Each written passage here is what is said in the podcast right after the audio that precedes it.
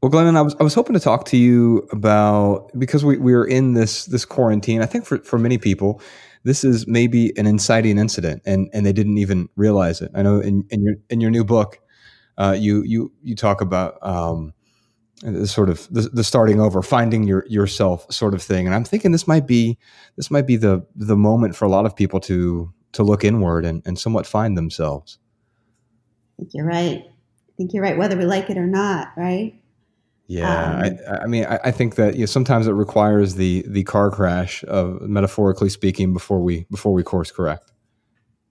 I think so, and it's interesting that you say that because I have, I run a nonprofit that that um, helps people who are trying to make ends meet. So I know right now that the real loss and pain is just staggering. Um, and then there's this double loss going on for people, which is that while they're dealing with all this pain out in the world, we are all suddenly stuck in our homes um, without all the distractions that we usually use to keep ourselves from sort of facing the truth of being human, which is that we are all incredibly vulnerable and no one's really in control. And at the end of the day, we really just have each other, right? Um, I think of it in terms of of we're kind of like those snow globes and we keep ourselves shaken up all the time so that yeah. we don't have to deal with like the thing in the middle which is um, you know just the pain and fear and vulnerability of being human and right now it feels like we have sort of a great settling like a forced settling where everybody just is stuck with the pain of being human um, you know, the pain in our relationships, all my friends who, you know, we're sitting next to, on the couch next to our partners now going, all those little cracks that we keep ourselves busy to distract ourselves from are just sitting right there. And um, it reminds me very much of early sobriety for me, actually. How so? Well, because getting sober is just a stilling of the snow globe, right? It's just we use all of the things like I mentioned busyness before because that's a more socially acceptable addiction. But you know, I used booze and drugs and food. Um, everyone has their things: shopping, snark, um, scrolling, whatever it is, and then recovery comes, and it's just a forced settling. It's just a, a, a you get you get um, everything taken away, or you voluntarily um, give it away that keeps you from facing life on its own terms right? Why do, why, why do you think that we we have trouble dealing with that that discontent and we continue to shake the the snow globe as you put it? Well because i think the truth is in the stillness right? Um, everything that we have not healed um, all of the painful emotions that we know no one ever taught us to deal with because we live in a culture that worships happiness right mm. um, the cracks in our relationships, our you know dreams, our dreams that we feel like a braver, bolder version of ourselves would do, but we're not doing them. All of our pain and potential is inside of stillness, and pain and potential are two things that are very hard to sit with, right?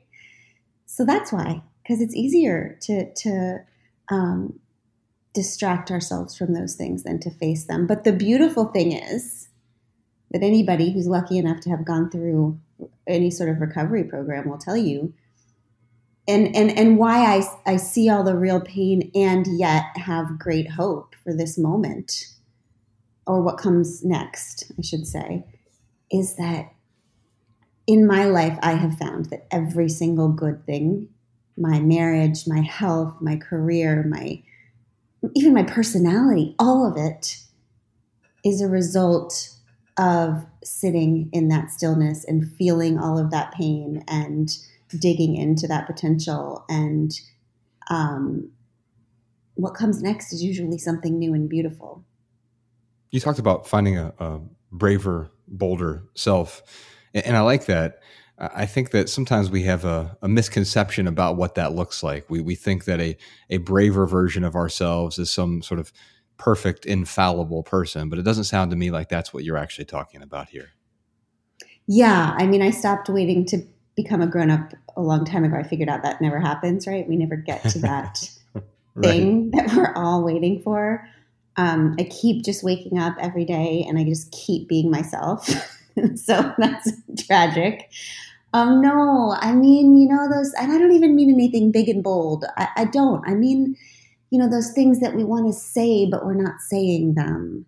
Mm. Um, the things we want to try, but we're not trying them. But just, just those little things that, that, um, that are just right on the other side of discontent. And I think that we are all afraid to admit that we have any discontent or any longing or that we can imagine anything better for ourselves because then that might mean that we have to do something about it.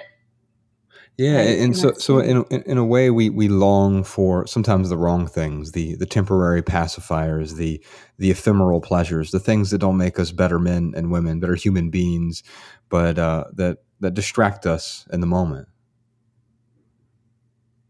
Yeah, and I think that makes perfect sense, and we can be forgiven for that. I mean, we live in a in a capitalistic culture. I mean, you know, marketers' jobs, their whole job is to sit in rooms and identify the basic needs of human beings and then attach products to them. Mm. Right? So that's what they do. That's their job. They do it all day. They're really good at it. It's not subtle, it's literally their job, right? So, you know, when people, a woman said to me at a, at a speaking event, I put this in Untamed, she said, I can't go around trusting my longing or my desire. I mean, I long for a bottle of Malibu every night. Should I just go for that? And I said, "No, you you don't. You don't go for that and you don't trust that. First of all, I know you don't trust that because you brought it up to me." Right, right. right. You, right? you know you know better. When you start asking a question like that, the answer is often embedded in the question itself. Exactly. Exactly. You already know. And second of all, when you when you have a surface desire like the one you just like what you just said about you know the things that we think we want if you don't trust it then you just have to look below it to the deeper desire. So what's beneath that bottle of malibu what human deep human need did those marketers attach that to? It's it's rest. It's hmm. escape mm. right? Right. What you really want your deeper desire the desire beneath the desire is for some freaking rest yeah. And, and, and we have to ask the, the why behind it, right? Because you, yeah. if we don't ask why, then we, we go for that surface level thing, whether it's the uh, the bottle or it's the the Rolex. And I, I, know for me, you know, throughout my, my 20s, which feels like a lifetime ago now, I, I you know, I, I wanted the, the, the nice things. I really longed for them. I thought I longed for that, but I was really longing for what the the marketers and advertisers were selling underneath that the the sort of acceptance of others the the the love or the uniqueness you know, and yes. and and and I think that if we can get beyond that, you realize that of course the Rolex will, will will never get you that, but you can get what you actually long for. Yeah, and no matter how many Rolexes you get, you will realize that, that it never works because you can't ever get enough of what you don't need right? Mm. So that's why, I mean, I have a friend, I put this in the book. I have a friend who was obsessed, Joshua, with getting this beach house. Okay. She wanted to rent a beach house for the whole summer. She did not have the money for it. It was a very bad decision. and we kept talking about it, trying to get to the desire beneath the desire. And she burst into tears when in the middle of our conversation, she said, I just see all these people with their families at the beach and they look like they're having, they're connected and they're having so much fun. And I just feel so disconnected from my family. We don't even talk anymore. By the time we got it to the end of the conversation, we figured out, you know what we should do? We should get a basket. And everyone in your family should put their phones in the freaking basket before dinner. And mm. you guys should sit together for an hour and look at each other and talk to each other and she tried that, and we laugh now today because that, you know, 15 cent basket was a lot cheaper than a beach house. right? Yeah, you, you, can really buy a solution to to your problems. It's true that money does solve money problems, but most of our problems, once our basic needs are met, tend not to be uh, uh, money problems at all. And, in fact, we you know the house example is such a, a, great example. I know that that often when there are you know failing relationships, and we what we try to do is like, well, I'll, I'll buy my way out of this. If we just had a better house, that would fix my relationship. If I just had the right car, or or if I just had a kid with this person, I'm sure that would fix the relationship. and, and, and of course, all that does is complicate things. That's right. I mean, Joshua, I convinced myself that I would listen. I really should have had this talk a couple years ago with you because I convinced myself that I would be a better writer if I finally had an office. Okay. because I um, write, I started writing um, when I lived in such a tiny house that I, I wrote in the closet. Okay. So mm. I had, I wrote between like piles of underwear and jeans, and, I, and that's where I wrote my books. And so I decided, okay, if I can write books in a closet, imagine how good I would be if I had like a real grown up office, right? So my wife and I moved. I got a big office. And do you know where I write? Where's that? In the closet. Isn't that fascinating? I wrote Untamed in a freaking closet because, Joshua, I can't sit. I'm in the office now and it's just too big and there's too many distractions and I couldn't do it. And one day I realized, oh, I got to get back in the closet.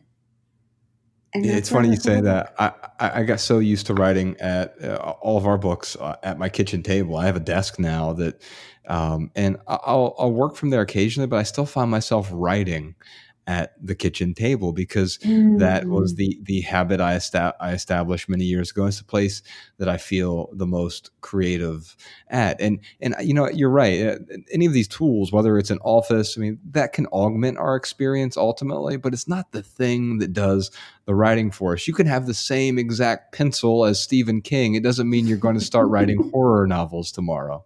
That's right. That's right it's never the thing. It's never the next thing. It's never the different thing.